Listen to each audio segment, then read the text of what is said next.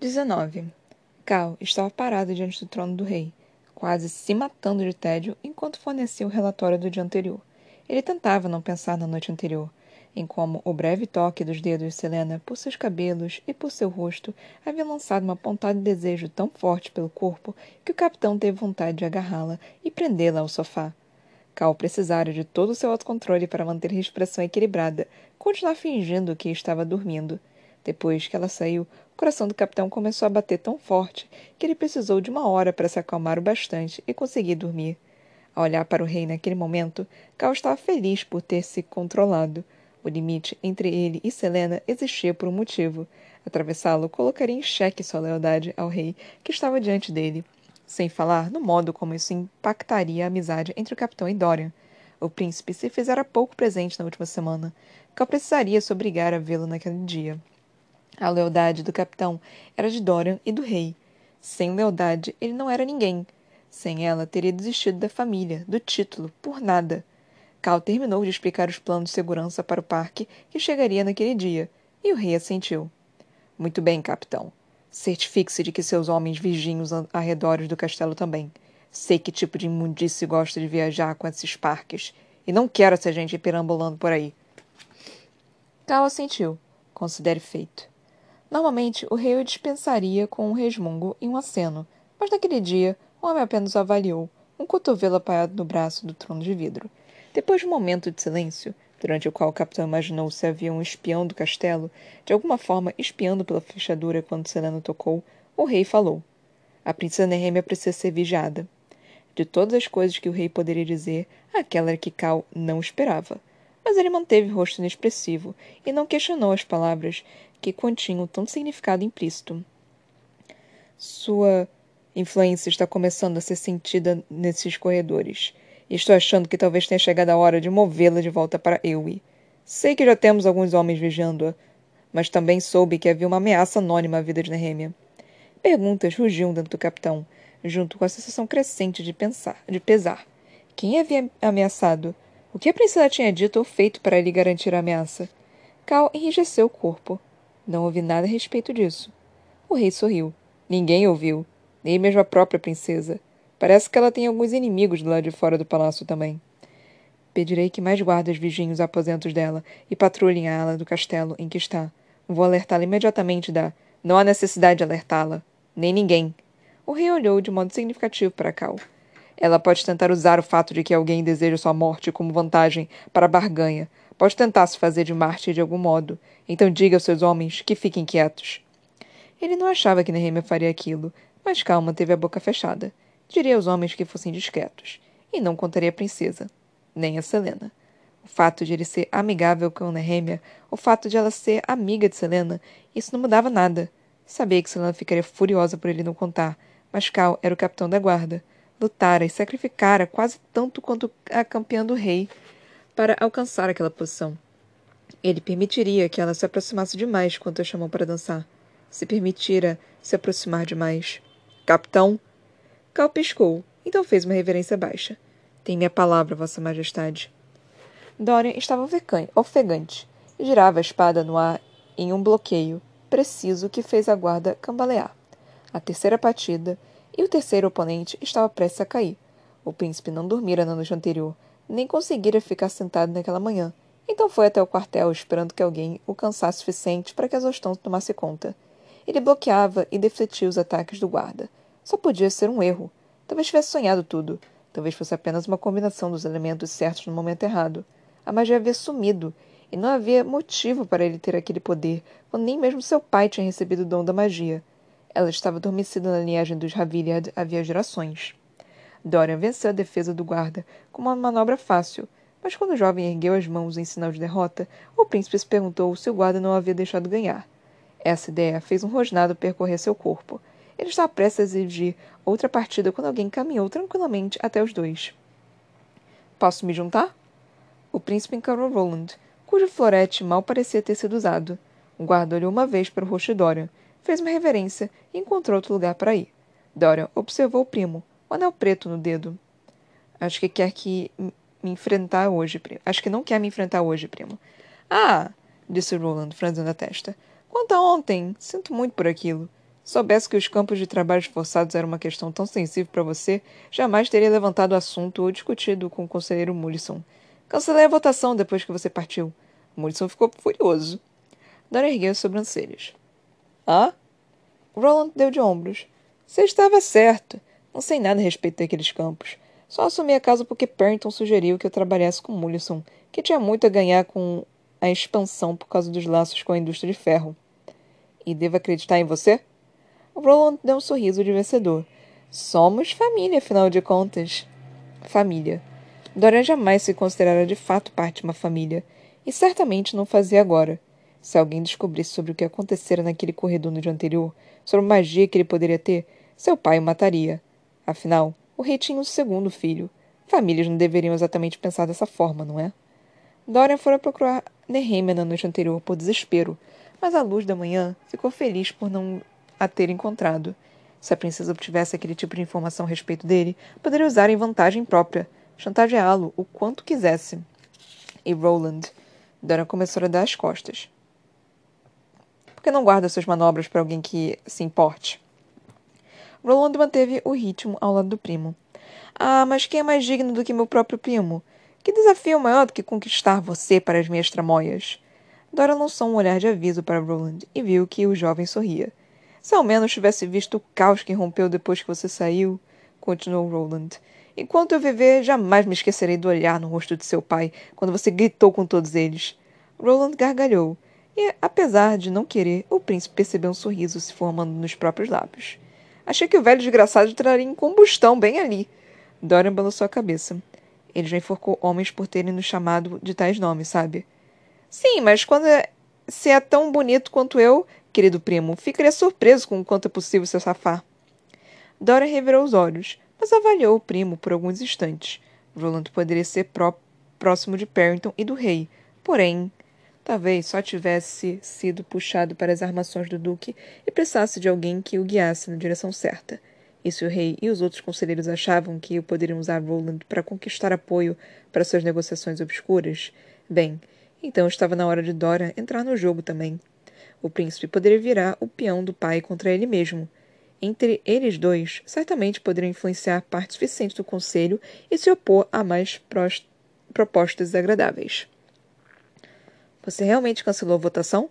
Roland gesticulou. Acho que está certo quanto a estarmos abu abusando da sorte com os demais reinos. Se quisermos manter o controle, precisamos encontrar um equilíbrio. Enviá-los para a escravidão não vai ajudar. Pode apenas voltar mais pessoas para a rebelião. Dorian sentiu devagar. Então parou. Preciso ir a um lugar, mentiu ele, embainhando a espada. Mas talvez eu o veja no salão para o jantar. Roland deu um sorriso tranquilo para o primo. Tentarei reunir algumas damas adoráveis para os fazer companhia. Dora esperou até que Roland tivesse virado a esquina para ir até o pátio, onde o caos o engoliu. O parque que a rainha havia contratado para Holland, o presente Yuli atrasado para o filho, finalmente chegara. Não era um parque enorme, Apenas algumas tendas escuras, uma dúzia de vagões com jaulas e cinco vagões cobertos tinham sido montados no pátio aberto. A coisa toda parecia bastante sombria, apesar dos viol... do, vi... do violinista tocando e dos gritos alegres dos trabalhadores correndo para terminar de montar as tendas a tempo de surpreender Holly naquela noite. As pessoas mal olhavam para Dorian conforme ele vagava pela multidão. Mas também o príncipe vestia roupas velhas e suadas e estava com a capa bem fechada ao redor do corpo. Apenas os guardas, altamente treinados cientes de tudo, repararam nele, mas entendiam a necessidade do anonimato sem precisar de ordens. Uma mulher impressionantemente linda saía de uma das tendas. Loira, esguia, alta e vestida em roupas finas de montaria. Um homem do tamanho de uma montanha também emergiu, carregando grande mastro de ferro que Dorian duvidava que a maioria dos homens sequer conseguisse levantar. O príncipe passou por um dos grandes vagões cobertos, parando diante das palavras escritas com tinta branca na lateral. O Parque dos Espelhos. Veja ilusões e realidades colidirem. Ele franziu a testa. Será que a mãe havia dedicado um minuto de consideração ao presente? A respeito do que aquilo poderia parecer, de qual mensagem enviaria? Parques, com as ilusões e os truques, sempre beiravam abertamente o limite da traição. Dorian soltou uma risada de deboche. Talvez ele pertencesse a uma daquelas jaulas. A mão de alguém pousou em seu ombro e o príncipe se virou, deparando-se com Cal sorrindo. Achei que o encontraria aqui. Dora não ficou nem um pouco surpreso por Cal tê-lo reconhecido. O príncipe estava prestes a sorrir para ele também, quando reparou em quem estava com o capitão. Selena estava parada ao lado de uma das jaulas cobertas, escutando pelas cortinas de veludo preto o que quer que houvesse dentro. O que está fazendo aqui tão cedo? A abertura das cortinas só acontecerá à noite. Próximo a eles, o homem pantagruélico começou a martelar pregos de 30 centímetros na terra congelada. Ela queria caminhar e. Cal de súbito xingou violentamente. Dorian não queria muito, mas seguiu o capitão quando ele foi até Selena e puxou o braço dela da cortina preta. Vai perder a mão assim! avisou o capitão, e Selena olhou com raiva. Então deu a Dora um sorriso de lábios fechados, que pareceu mais um dar de ombros. O príncipe não mentira para ela na noite anterior sobre querer ver Nehemia, mas também se pegou querendo vê-la.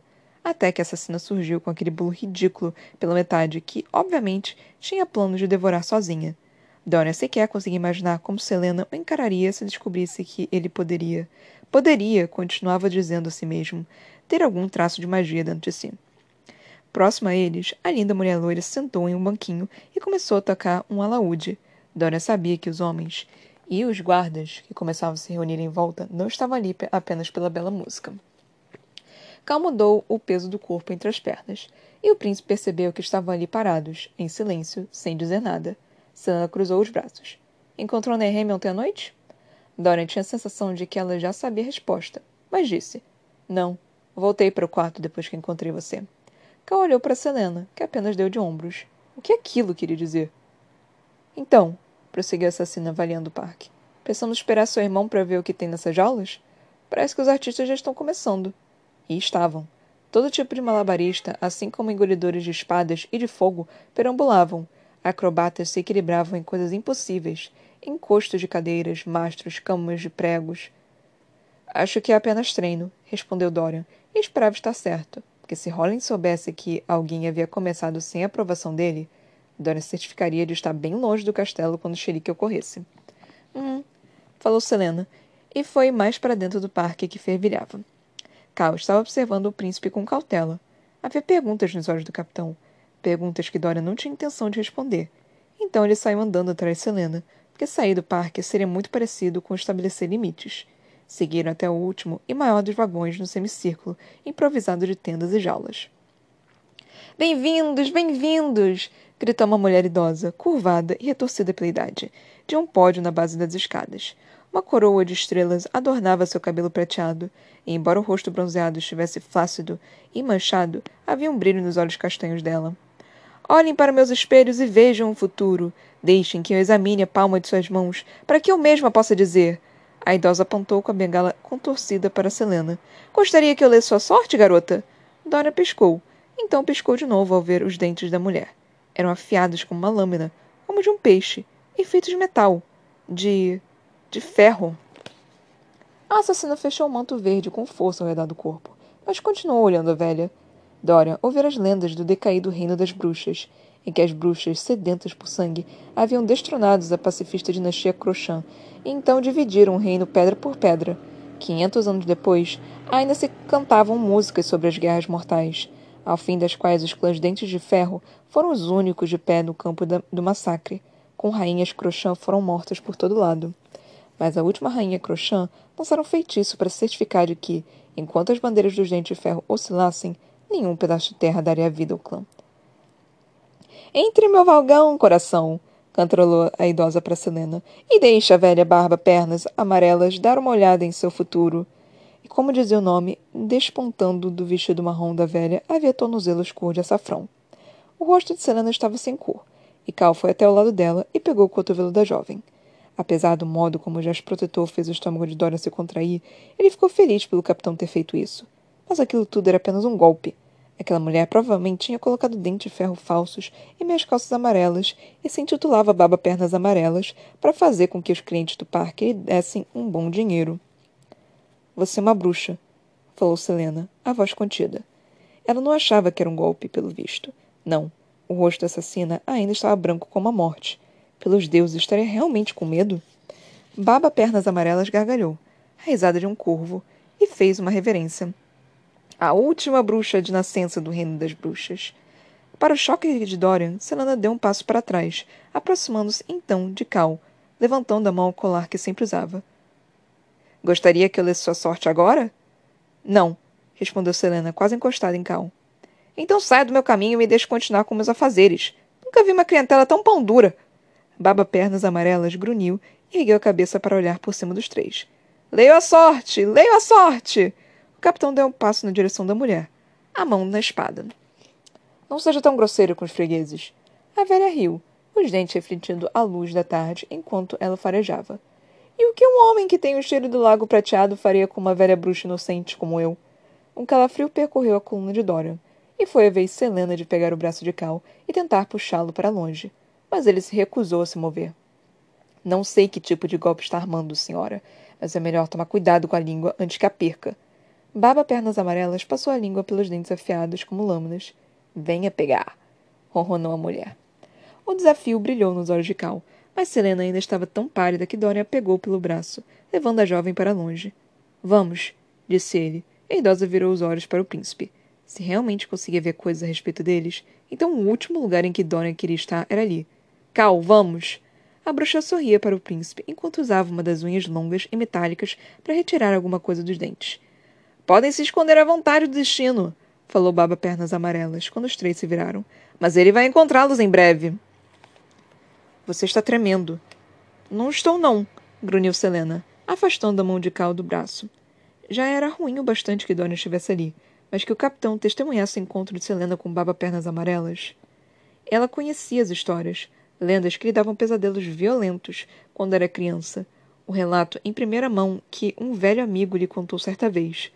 Considerando que esse amigo desprezível a havia traído e quase a matado, não esperava que as histórias horríveis sobre as bruxas de dente de ferro fossem apenas mais mentiras.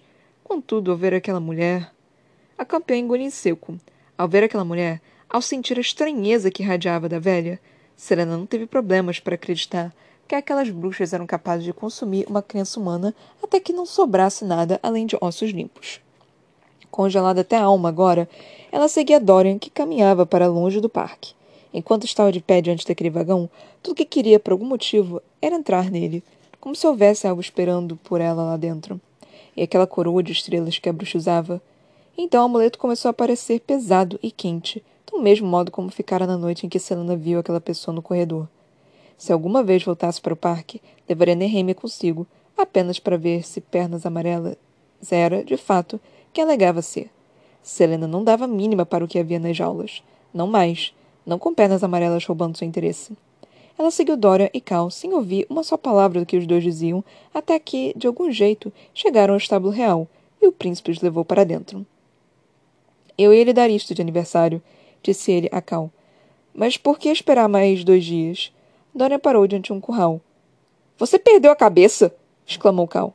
Dora sorriu, uma expressão que Selena não via havia tanto tempo que a fez se lembrar de longas noites passadas abraçada com ele do calor de sua respiração na pele dela. O quê? Você merece. Um garanhão astérium preto, como a noite, estava dentro do curral, encarando o grupo com sábios olhos escuros. Cal recuava com as mãos erguidas. Isso é um presente para um príncipe, não. Dora estalou a língua. Besteira! Ficarei ofendido se não aceitar. Não posso. Cal voltou os olhos suplicantes para Selena, mas ela deu de ombros. Tive uma égua estéril uma vez, admitiu a jovem, e os dois piscaram. Serena foi até o curral e ergueu os dedos, permitindo que o garanhão sentisse seu cheiro. O nome dela era Cacida. A assassina sorriu com a lembrança, enquanto acariciava o nariz macio, como o veludo do cavalo. Significava bebedora de vento, no dialeto do deserto vermelho. Ela parecia um mar revolto. Como você conseguiu uma égua, Asterion? Valem ainda mais do que os garanhões, observou Dorian. Era a primeira pergunta normal que fazia Selena em semanas. Ela olhou por cima do ombro para os dois e deu um sorriso malicioso. Eu roubei do senhor do Xandria. Os olhos de Cal se regalaram e Dora inclinou a cabeça. Foi tão cômico que ela começou a rir. Juro por Weed que é verdade. Contarei a história outra hora. A campeã recuou, cutucando Cal para que se aproximasse do curral. O cavalo bufou nos dedos do capitão. E besta e homem se olharam. Dora ainda fitava Selena com as sobrancelhas franzidas, mas quando ela o pegou encarando-a, o príncipe se voltou para Cal. Está cedo demais para perguntar o que vai fazer no seu aniversário? Selena cruzou os braços. Temos planos, disse ela, antes que o capitão pudesse responder. Não quis parecer tão grosseira, mas. Bem, estava planejando a noite havia algumas semanas. Ká olhou para ela por cima do ombro. Temos? Selena deu um sorriso adoravelmente venenoso para o capitão. Ah, sim. Pode não ser um garanhão estéril, mas. Os olhos de Dorian brilharam. Bem, espero que se divirtam, interrompeu o príncipe. Cal rapidamente voltou o olhar para o cavalo enquanto Selena e Dorian se encaravam. Quaisquer expressões familiares que ele um dia tivesse estampado no rosto haviam sumido, e parte dela, a parte que passara tantas noites ansiosa para ver aquele rosto lindo, realmente lamentou. Olhar para Dorian tinha se tornado difícil. Ela deixou os dois no estábulo com um breve boa noite, parabenizando Cal pelo novo presente. Selena não ousou virar na direção do parque, onde o som da multidão sugeria que Holland tinha aparecido e descobria as jaulas. Em vez disso, saiu correndo escada acima para o calor dos aposentos, tentando afastar a imagem dos dentes de ferro da bruxa e o modo como ela gritara para os três aquelas palavras sobre destino, tão parecido com o que Morte dissera na noite do eclipse.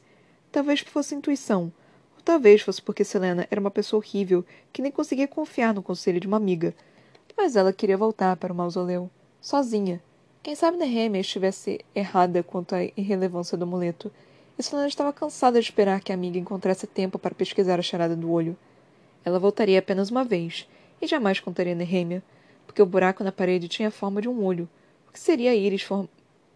a... o que seria a íris formava um espaço no qual se encaixava perfeitamente o amuleto que usava no pescoço. 20. Morte, falou Selena, e Aldabra, em forma de caveira, abriu um olho. É muito grosseiro acordar alguém que está dormindo, disse ele sonolento. Teria preferido que eu batesse na sua cara? Ele a olhou com raiva. Preciso saber uma coisa. Selena estendeu o amuleto.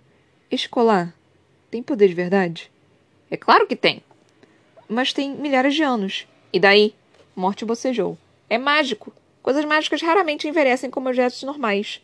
Mas o que ele faz? Protege você, como disse Helena. Ele afasta do mal, embora você certamente pareça fazer o possível para se meter em confusão. Selena abriu a porta. Acho que sei o que ele faz. Talvez fosse mera coincidência, mas a charada tinha palavras tão específicas. Talvez Davis estivesse procurando pela mesma coisa que Helena queria que Selena encontrasse a fonte do poder do rei. Aquele poderia ser o primeiro passo para desvendar isso. Você provavelmente está errada, falou Morte quando Selena passou por ele. Só estou avisando. Ela não deu ouvidos. Foi direto para o olho oco na parede e ficou na ponta dos pés para olhar através dele. A parede do outro lado ainda estava vazia. Selena abriu o colar e cuidadosamente ergueu o amuleto até o olho e. Coube. Mais ou menos. O fôlego dela ficou preso na garganta e Selena inclinou o corpo na direção do buraco, olhando pelas delicadas fitas douradas. Nada. Nenhuma mudança na parede ou na marca de weed gigante.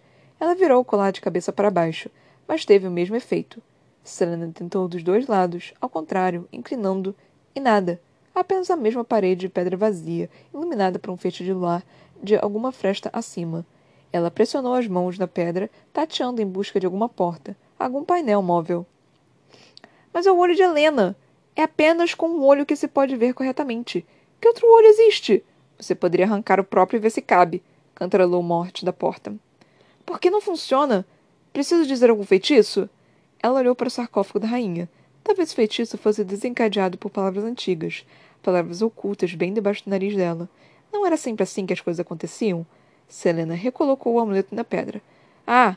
gritou ela para o ar da noite, recitando as palavras gravadas ao pé de Helena. Feno do tempo! Nada aconteceu. Morte deu uma risada. A campeã arrancou o amuleto da parede. Ah, odeio isso! Odeio esse mausoléu idiota! E odeio essas geradas de... e esses mistérios idiotas! Tudo bem, tudo bem. Nehemia está certa sobre o amuleto ser um beco sem saída.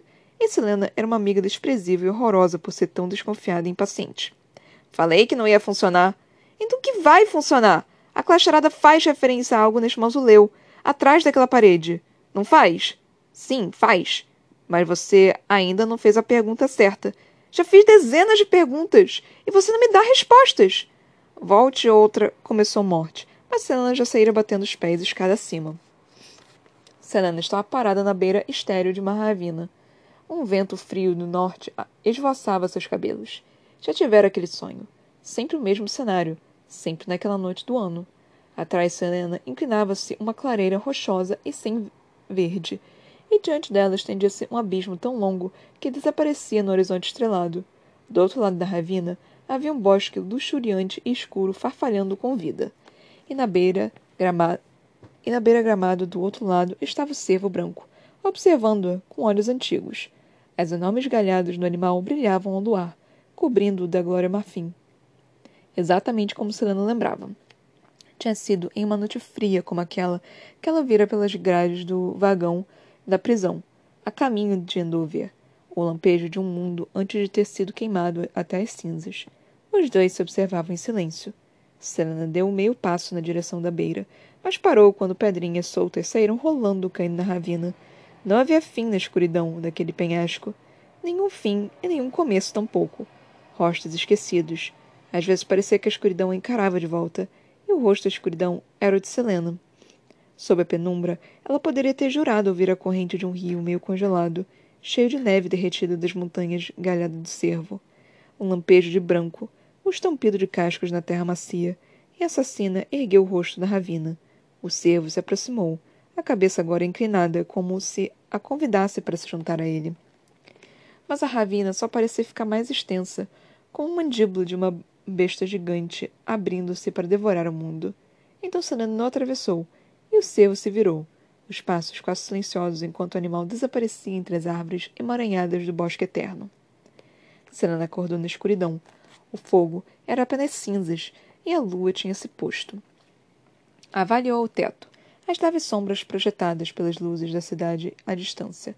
Era sempre o mesmo sonho, sempre naquela única noite, como se alguma vez fosse capaz de se esquecer do dia em que tudo que amava fora arrancado dela e em que acordara coberta de sangue que não era o seu.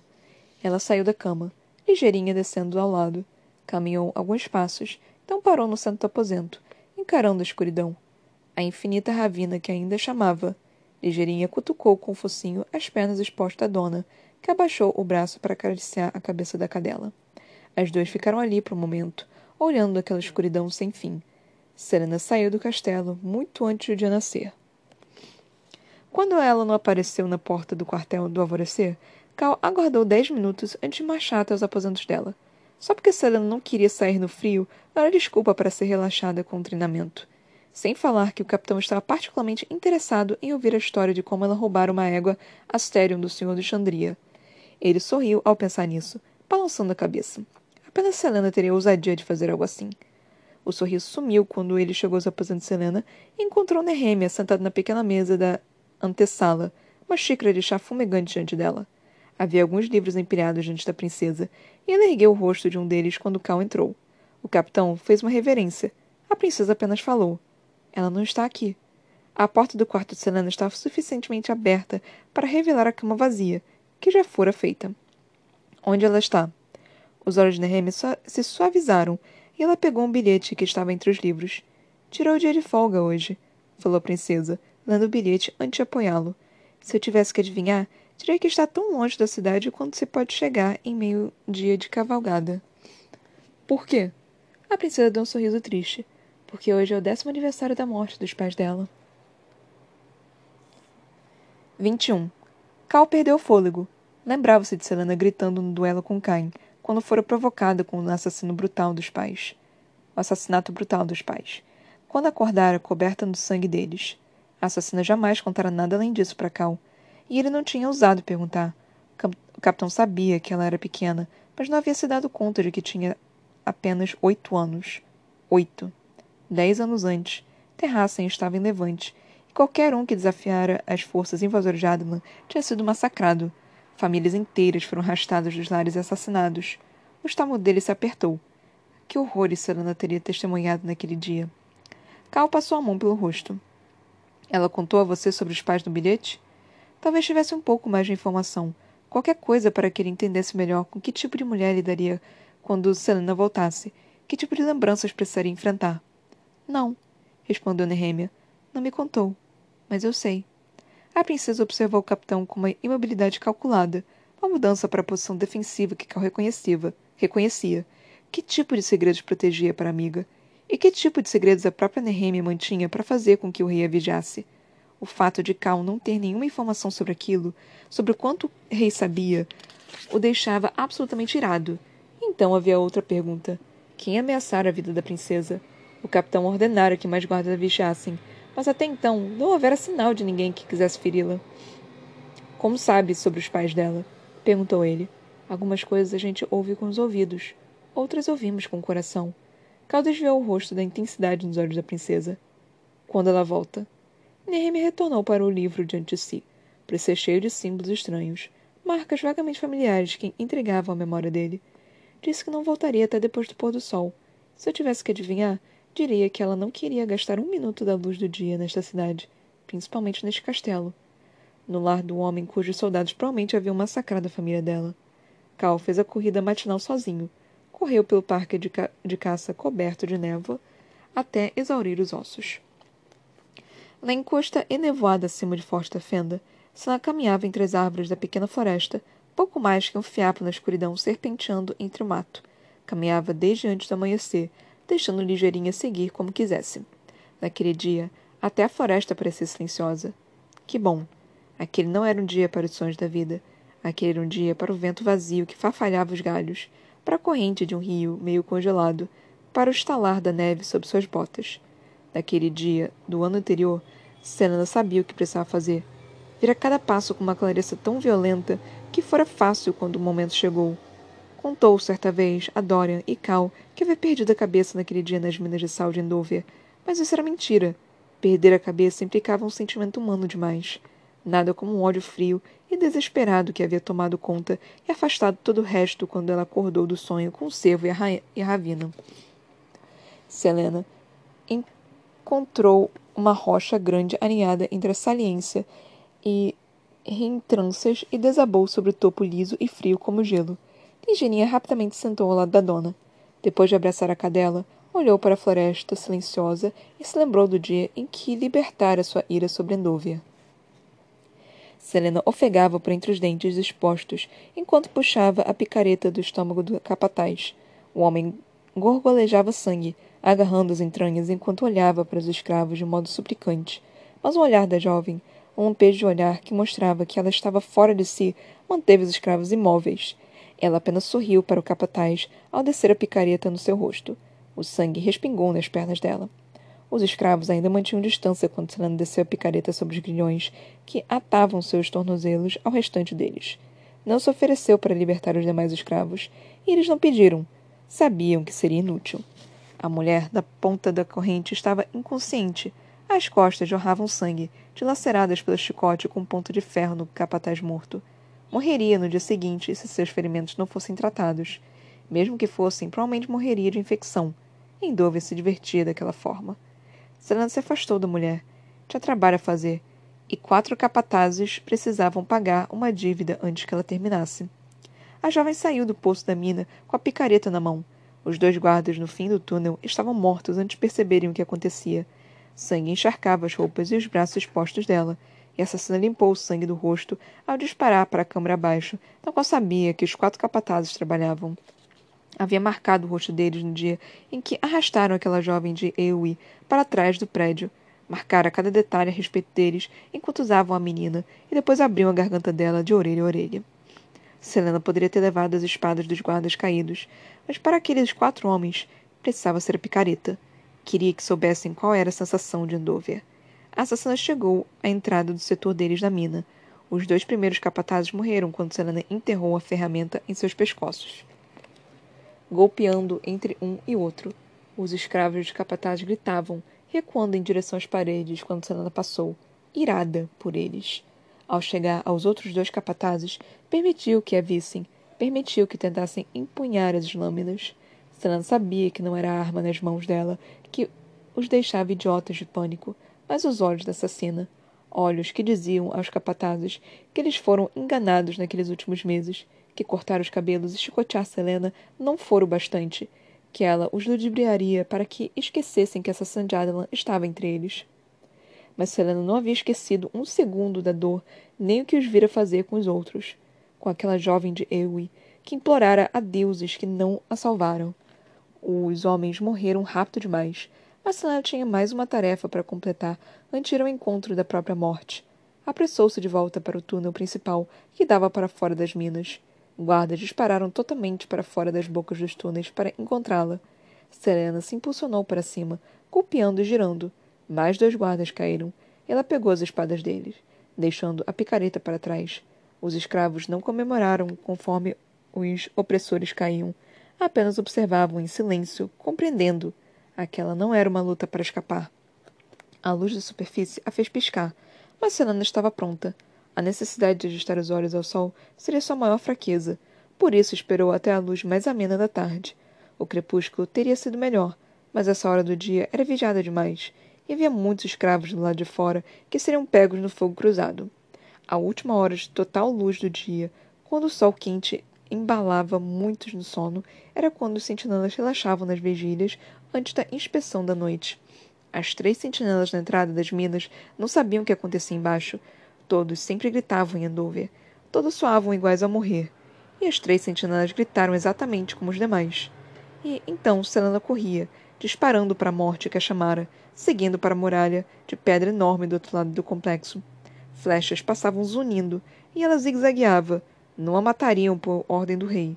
Uma flecha no ombro ou na perna, talvez mas Selena os faria reconsiderar as ordens recebidas depois que a carnificina fosse grandiosa demais para ignorar. Outras sentinelas surgiram correndo de toda parte, e as lâminas de Selena eram uma canção de fúria de aço conforme ela passava pelos guardas. O silêncio recaiu sobre Andover. Ela levou um corte na perna, profundo, mas não suficiente para cortar o tendão. Ainda queriam apta ao trabalho, mas a assassina não trabalharia. Não de novo. Não para eles. Quando a contagem dos mortos estivesse alta demais, não teria escolha a não ser atravessar uma flecha na garganta dela. No entanto, Selena se aproximou do portão e as flechas cessaram. Ela começou a gargalhar quando se viu cercada por, uma, por quarenta guardas e riu ainda mais quando eles pediram grilhões. Ainda ria quando atacou uma última vez, uma última tentativa de tocar a parede. Quatro mais caíram atrás dela. Ainda ria quando o mundo ficou escuro e seus dedos tocaram o chão rochoso, a menos de dois centímetros da muralha. Cal se levantou do assento da mesa da antessala de Selena quando a porta se abriu cuidadosamente. O corredor do lado de fora estava escuro, as luzes completamente queimadas. A maioria do castelo dormia, aconchegada na cama. O capitão ouviu o relógio soar à meia-noite havia algum tempo, mas sabia que não era exaustão que pesava sobre os ombros de Selena quando ela entrou nos aposentos. A pele sob os olhos da jovem estava roxa, o rosto estava batido e os lábios sem cor. Ligeirinha correu até Cal, balançando a cauda, e lambeu a mão dele algumas vezes antes de marchar para dentro do quarto, deixando-os sozinhos. Sam olhou para ele uma vez, os olhos turquesa e dourado exaustos e assombrados, e começou a desatar o manto, passando pelo capitão e seguindo em direção ao quarto. Sem palavras, Cal a seguiu, apenas porque Selena não exibia um ar de advertência ou reprovação na expressão. Era mais uma impassibilidade que sugeria que ela não teria ligado se tivesse encontrado o próprio rei de Adelan nos aposentos. A jovem tirou o casaco, então as botas, deixando-os onde os havia tirado. Cal virou o rosto quando Selena desabotoou a túnica e entrou no vestiário. Saiu um instante depois, vestindo uma camisola muito mais modesta do que a de renda habitual. Ligeirinha já havia pulado na cama, esparramando-se nos travesseiros. Cal engoliu em seco, Deveria ter dado privacidade a Selena em vez de esperar ali. Se ela quisesse em seu aposento, teria mandado um bilhete. A assassina parou diante da lareira, pouco iluminada, e usou o atiçador para mexer o carvão antes de jogar mais duas lenhas dentro. Ela encarou as chamas.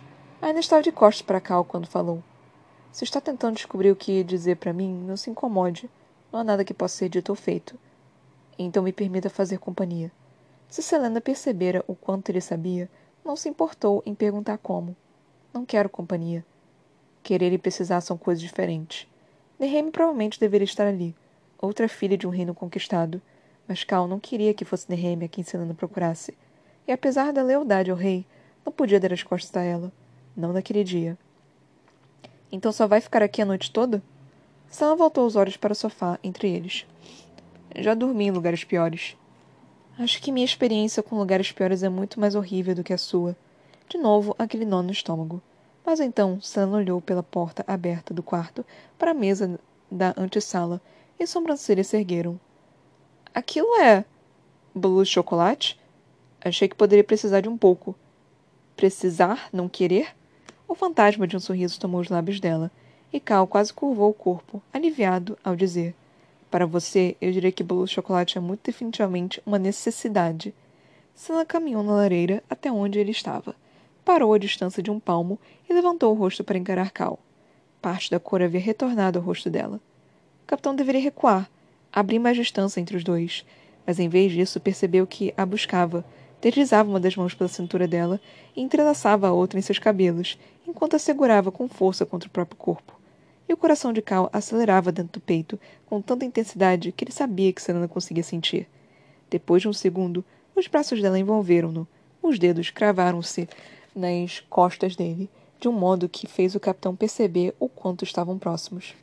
Ele afastou essa sensação, mesmo quando a textura sedosa dos cabelos da jovem contra seus dedos despertava uma vontade de enterrar o rosto naqueles fios, e o cheiro dela, entremeado com a névoa e a noite, fazia com que o capitão roçasse o nariz no pescoço da assassina. Havia outro tipo de conforto que Cal poderia oferecer, além de meras palavras. E se ela precisava daquele tipo de distração, Cal afastou o pensamento também, engolindo até quase engasgar. Os dedos de Selena percorriam as costas de Cal, ainda enterrando-se nos músculos dele com um tipo de possessão desenfreada.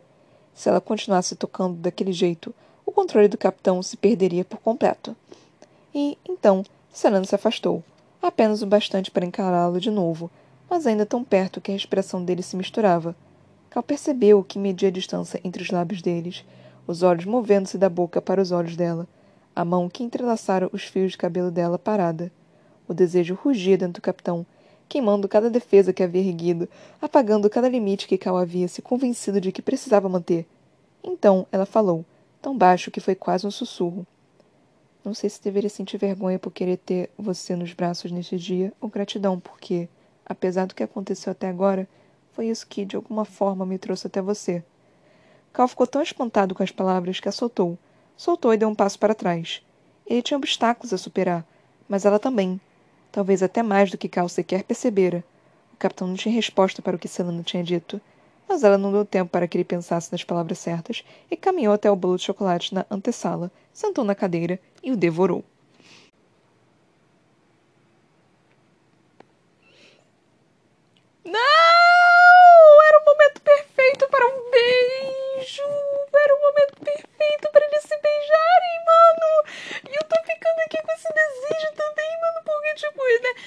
Coisa assim tão sutil, sabe? Uma coisa que você já fica, pelo amor de Deus, só beija. Com Dorian e com a Selena foi muito rápido, porque ambos estavam com desejo. Tipo, eles estão com desejo, mas assim, tipo. Era, era Dorian. Dorian ficava com qualquer mulher, sabe? O Cal não. O Cal é muito mais. mais mas soldadinho, como eu disse da última vez, sabe? Ele tem que obedecer aquilo, ele tem que obedecer à, corte, sabe? Então ele tá desesperado, tipo, com, com esse é, com esse dilema na cabeça dele, né? Tipo, e ele não tá conseguindo lidar com isso. Eu só tô tipo, filho da puta, beija ela. Vocês estão querendo, vocês estão querendo. O desejo tá aí, mano. Só, só se peguem, pelo amor de Deus. Mas se eles se pegarem agora, isso quer dizer. Se eles se pegarem nesse livro, isso quer dizer que vai dar merda no próximo. E aí provavelmente a Selena vai ficar com Dorian de novo, ou com Roland, ou seja, ou vai aparecer um terceiro lá para ela poder ficar.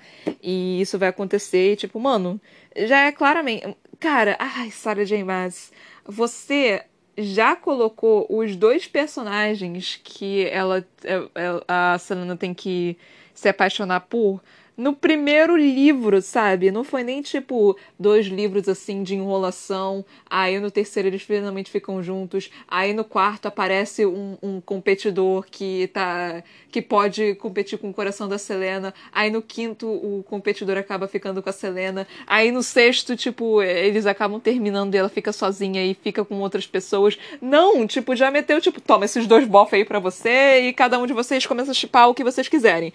Mas primeiro você com Dorian depois eu vou fazer com Cal, tá, gente? Primeiro livro, o segundo livro aqui, o livro 2, Trono de Vida, eu vou fazer primeiro Dorian e Selena, Doriana aqui para vocês, e no terceiro livro aqui vou fazer Cal Cal Calena para vocês, tá? Então todo mundo vai ter um pouquinho de todo mundo. Eu só tô, minha filha! Minha filha! Que isso? Você tá querendo desesperar meu coraçãozinho? Meu coraçãozinho não é forte o suficiente para isso? Ainda mais que eu tô sozinha aqui já tem quase um ano. Daqui a pouco vai fazer um ano que eu, que eu não saio de casa, que eu não vejo ninguém, que eu não beijo na boca, que eu não faço absolutamente nada. Então, assim, tipo, tá, tá, tá, tá. deixa, bitch. Então, assim, eu tô querendo mais, assim, é, o que, que você tá fazendo com a minha vida? As, as únicas coisas que eu tô tendo, assim, de, de, de fofoca desse tipo de coisa é BBB e Trono de Vidro. É isso que eu tô tendo, mano. É, e BBB nem tá tão, tão fofoca de, de, de amor, porque por, por vários motivos e, e, não tá tendo tanto, tanta putaria quanto eu gostaria que tivesse. Então, assim, o BBB não tá tendo a putaria que, que, nós, que nós brasileiros estamos necessitando. Tá tendo uma putaria diferente, não a putaria que eu queria. Mas, assim. Então, a única putaria que eu tô tendo é no é, é nesse livro. Aí você tá, tá falando. Aí você pode pensar, ah, se você quer putaria, por que, que você não uh, vai, vai ver um X-Videos, alguma coisa assim? Eu, eu, gosto de outro tipo de putaria, tá? Eu gosto de. Eu, eu, eu não sei nem explicar, assim, tipo, mas assim. Ai, gente. Ah, podia ter. Podia ter. Ai, vai dar tanta merda ainda nesse livro, cara. Vai dar tanta complicação ainda do, do Dorian com, com a Selena, porque ele claramente ainda gosta da Selena ele já disse, tipo, ah, então, eu, eu já resolvi que eu vou deixá-la ir, mas ele claramente não consegue. Ele claramente ainda tá tendo dificuldade, não tá conseguindo controlar seus, seus sentimentos. Eu só tô. Ai, meu amorzinho. Eu te amo, meu bebê lindo. Meu, meu, meu querido Dorian. Meu, minha coisa linda. Eu falei para vocês que a, a família Ravilha tinha magia. Eles falaram. O, o Dorian acabou de falar aqui mas, gente, tadinho do Dorian, cara. Eu tô tendo uma pena do Dorian agora, gente, porque. Ai, cara, a vida dele não é fácil, né, coitado? É, tipo, é fácil, mas não é fácil. É, tipo, é, é diferente. Mas tadinho do Dorian, cara. Que pena que eu tô tendo desse, desse pobre jovem. E eu, eu queria muito poder dar um abraço nele e falar, vai ficar tudo bem, eu juro que vai ficar tudo bem, eu espero que fique tudo bem, né? Eu não sei como é que são as histórias da Sarah J. Maas, vai que ela decide matar um, matar um desses personagens, né? Então eu só queria abraçar ele e falar, vai ficar tudo bem, tá tudo bem, meu amor, você não precisa ficar, ficar mal, eu, eu cuido de você, tem problema não. Até a Selena vir com você, eu cuido do Cal, tem problema também não. Aí é só isso, só, é só isso que eu desejo. Mas enfim. É, vamos lá. Uh, no capítulo 19, nós tivemos aqui o, o Cal falando aqui pro, pro, conversando com o rei? Cara, eu nem falei, né, que Cal e Selena dançaram, tipo, valsa, e eu fiquei todo, todo amorzinho para eles. Tipo, oh, meu Deus, que coisinha mais fofa. E aí o rei falando que, tipo, a Nehemia tá com é, gente indo atrás dela, né? Tipo, cara, Provavelmente a Nehemia tá fazendo alguma coisa com os rebeldes, tá, tipo, dando informações, alguma coisa do tipo. E o rei tá querendo, tipo, prestar mais atenção nela por causa disso. E ele claramente também sabe que a Nehemia tá conversando com Dorian e meio que mexendo os pauzinhos ali na cabeça dele para que ele não seja o filho da puta que nem o pai. E o rei não tá nem um pouco satisfeito com isso. Então ele tá querendo deixar a, a Nehemia ali, tipo, presta atenção na, na guria, porque senão eu vou, eu vou me fuder. Então é isso. Foi dito uma coisa aqui que, tipo, é, quando o Dorian tava falando sobre é, a família Ravillard, que a família Ravillard tinha magia, mas que já foi extinguida e tudo mais. Aí ele falou. que ele falou assim. É, ela estava adormecendo na linhagem dos Ravillard havia gerações. Então isso me fez pensar: será que, tipo, o pai também é da família Ravillard? E era um primo, alguma coisa assim? Porque eu não sei, até agora nós não, nós não temos informações suficientes sobre esse filho da puta desse rei. E eu só tô aqui esperando mais informações do rei. Tipo, me dá mais informações do rei, pelo amor de Deus. Eu preciso da informação dele. Eu preciso saber quais são os planos dele. Eu preciso saber qual é o pensamento dele. Eu não consigo ver a cabeça do vilão. Me dá a cabeça do chefe! Então eu tô aqui um tanto desesperado. O Roland, é, o Dora, né, começando a se aliar ao Roland, perigoso, perigoso, muito perigoso. Porque eu acho que, tipo, o Roland é o tipo de pessoa que ele vai querer chegar ao trono também, sabe? Ou alguma coisa do tipo, ele vai querer passar por cima. Então, por mais que ele consiga, tipo, lidar com o pai, consiga, tipo, desafiar o pai, e ele precisa de aliados. É, é que é acreditado, né? É, é, inimigo do meu inimigo é meu amigo. Então, é mais ou menos isso, sabe? O Roland não é uma pessoa, tipo, boa para você ter como aliado.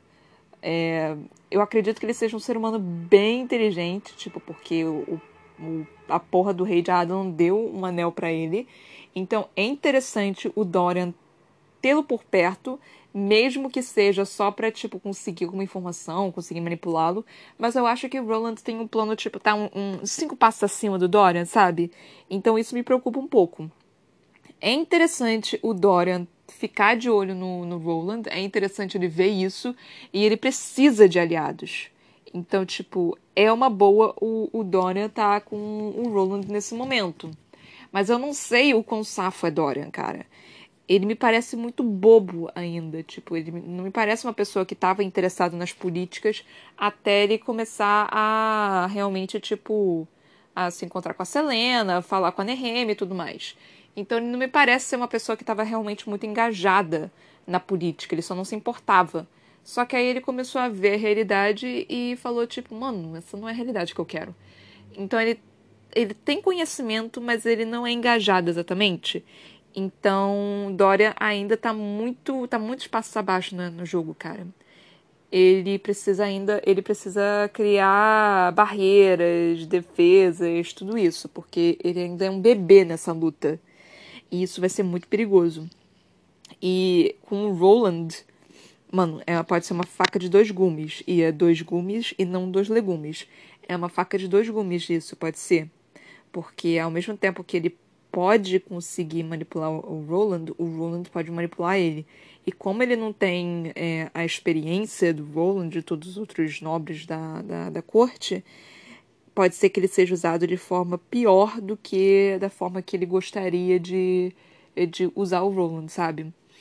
É que nem, é, sei lá, xadrez. Você deixa o, uma peça comer seu peão mas uma outra peça acaba comendo o, o uma peça mais forte de, do, do, do, xadrez, tipo, sei lá, o bispo ou a rainha, sabe? Então é mais ou menos isso. Eu não sei, pode ser que eu esteja tendo uma, uma interpretação bem. É, bem ingênua, né? Do, não, não ingênua, mas bem. É, é, super, é subestimada, né? Do, do, do, do Dorian. Mas, honestamente, o Dorian não me mostrou muita coisa além de encantos para corte. Então, eu, eu ainda tenho minhas dúvidas sobre Dorian nesse sentido. Então, acho que é isso. Aí nós tivemos o parque de diversões, que é pro Holland, que eu já tô meio que. Já tô começando a ficar irritada com essa criança. Eu quero ver mais do Holland. Mas, eu, é, tipo, é, é, é, meio que masoquista o negócio. Que eu sei que eu vou me irritar com essa peste. Mas eu quero ver mais dessa peste para poder me irritar. Tipo, eu, que, eu quero ter. Eu, eu quero ter munição para ficar irritada com essa peste. Eu quero poder falar mal dele com, com munição, porque por enquanto eu só, eu só tô falando que ele é uma peste porque o Dorian tá falando que ele é uma peste. Então eu não sei realmente se ele é uma peste. Então eu quero poder falar que ele é uma peste tipo, vendo ele ser uma peste. Eu falei muita peste. Mas enfim. É, aí nós tivemos aí um leve momento Dorian. É, Dorian, Cal e Selena. O que eu gosto muito desses momentos de Dorian, Cal e Selena. Eu acho, tipo, realmente muito legal. Só que tá tendo um grande problema, né? A Selena tá, tá toda esquisita com Dorian. O Cal tá esquisito com, com o Dorian porque ele tá começando a gostar da Selena e ele tá tipo, eu, eu, eu não posso fazer isso com meu melhor amigo, eu não sei se realmente são esses meus sentimentos. Aí tá, tá, ele tá todo esquisito também. E o Dorian tá esquisito tanto com o Cal quanto com a Selena, porque, tipo, ele sabe que os dois se gostam, mas ele não tá querendo essa, esse envolvimento. Aí tá, tá, tá, um, tá um bafafá, tá, tá um Tá um piauí, não sei se é piauí, tá um piriri aí que, que gente, tá, ai Deus do céu. Vamos todos só, a, só se abraçar e ser, sermos amigos, vamos. É só isso que eu quero, gente. Eu só quero amor. É só isso que eu quero. Eu só quero amizade, amor, todo mundo se pegando, todo mundo transando, todo mundo trocando salivas e outros fluidos corporais. É só isso que eu quero. É só isso que eu quero. Mentira, tá, gente? Pelo amor de Deus. No... Ai, Deus do céu. Enfim. É... O livro não ia ter, não vai ter isso, com certeza não vai ter isso, porque se tivesse, mano, ia ser. Não ia ter tanta gente assim gostando e ia estar tá no, no. Não ia estar tá em infanto juvenil, ia estar tá na putaria. E não, são oito livros, não é possível. Isso daqui não é 50 tons de cinza. Mas enfim, ai meu tempo. Aí nós tivemos a Selena indo para pro, pro, pro escambau. Pro. Não é túmulo, pro. Ai, gente, esqueci o nome. Indo lá falar com Morte. É, cara, eu ainda acho que a Selena tá. tá meio que perdida. Porque a Selena tem alguma ideia, só que ela tá perdidinha. E Morte, tipo, é aquele tipo de pergunta onde você não pode mentir, mas você também não pode falar toda a verdade. Morte tá claramente assim, sabe? Tipo, ele não mente, mas ele não fala toda a verdade. Você só precisa fazer a pergunta correta que aí ele vai te falar. E a Selena tá irritada com isso, sabe? Tipo, mano, só me fala. E ele tá tipo, faz uma pergunta, cacete. Você, você tem que me perguntar primeiro. E ela não entende isso, sabe? Ela não, ela não aceita é, é, esse joguinho. Mas enfim. É... Nós tivemos aí a falando o, o que aconteceu, né, da, no dia que a Selena foi. estava em Endovia e resolveu matar as pessoas que estupraram a, a menina de Ewe. E resolveu tentar fugir, entre muitas aspas, porque ela estava meio que foi um plano de suicídio, né? Ela estava completamente enlouquecida e ela só foi, tipo. Eu não sei nem explicar exatamente o que aconteceu. Foi bizarro essa, essa, essa reação dela para mim. Então eu não sei nem explicar direito o que foi que aconteceu aqui. Meu Deus, o meu tempo! Mas enfim. Aí eu só queria entrar. É, a última parte foi no que a Selena falou, porque eu não compreendi direito. Tipo, não sei se deveria sentir vergonha por querer ter você nos braços neste dia ou gratidão, porque, apesar do que aconteceu até agora, foi isso que, de alguma forma, me trouxe até você. Ah, ok. É... Selena basicamente disse que tá feliz com ele, né? Tá, tá, tá, tá, confessou seu amor, não confessando seu amor. Ao invés de tascar-lhe um beijo, foi lá comer bolo de chocolate. Não julgo, faria o mesmo. Ai, podia ter dado beijo, mas não, fui comer bolo de chocolate. Não pode... Eu faria mesmo, tipo, do jeito que eu sou estrambelhada, se eu dissesse alguma coisa dessa, eu sairia correndo e, tipo, opa, bolo, oh, bolo, né? Tipo, interessante. olha só esse bolo aqui, tipo, nossa, não tinha nem reparado que ele tava aqui. Então, é, eu provavelmente ia, ia agir desse jeito. Selena só tá tão numb, né? Tá tão, tipo, oca nesse, nesse momento que ela só, tipo, falou e foi resolveu comer bolo. Tipo, mano, eu falei que eu tinha para falar, você fica aí, tá, tá tipo zero fucks given, tá, tá, tá zero fodas dadas. Então, tipo, tá muito desse jeito.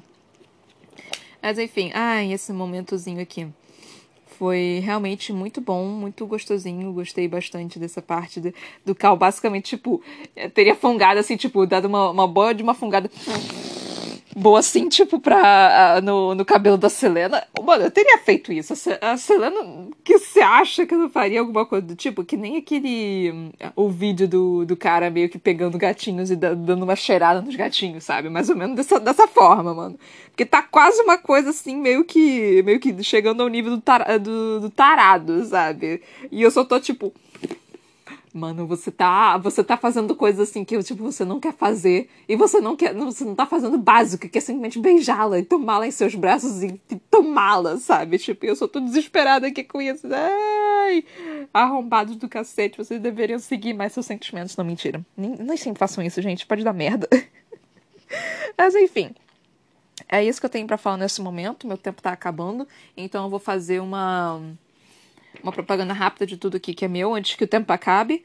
É, por favor, compartilhe meu podcast, que ele dá trabalho. Tô, eu faço esses comentários malucos. Eu sei que eu falo muita merda, mas é, é eu espero que vocês riem com ele. Então, tipo, eu espero que você esteja sendo engraçada. E fazendo comentários, às vezes, até espertos, né? Quando eu pesquiso alguma coisa. Me sigam no meu Instagram, na Brocanelo. E na minha página no Facebook, a.c.brocanelo. Brocanelo tem dois L's para você, quando vocês forem procurar. L de lagartixa. Eu tenho um livro publicado que se chama Pandora, que você só pode encontrar nas lojas virtuais Amazon e na editora Viseu, em formato e-book e físico. Eu também tenho um canal na Twitch que se chama Toca da Broca. E eu espero que vocês tenham gostado, que vocês estejam gostando desse. desse é, desse livro, dessa saga que eu escolhi para vocês, que foi recomendada para mim pelo, pelo, meu amigo. Enfim, galerinha, espero que vocês estejam um, que esteja tudo certinho que eu quero saber o resto da, dessa trama, o que, que vai acontecer. Até a próxima, gente. Beijinhos e tchau, tchau!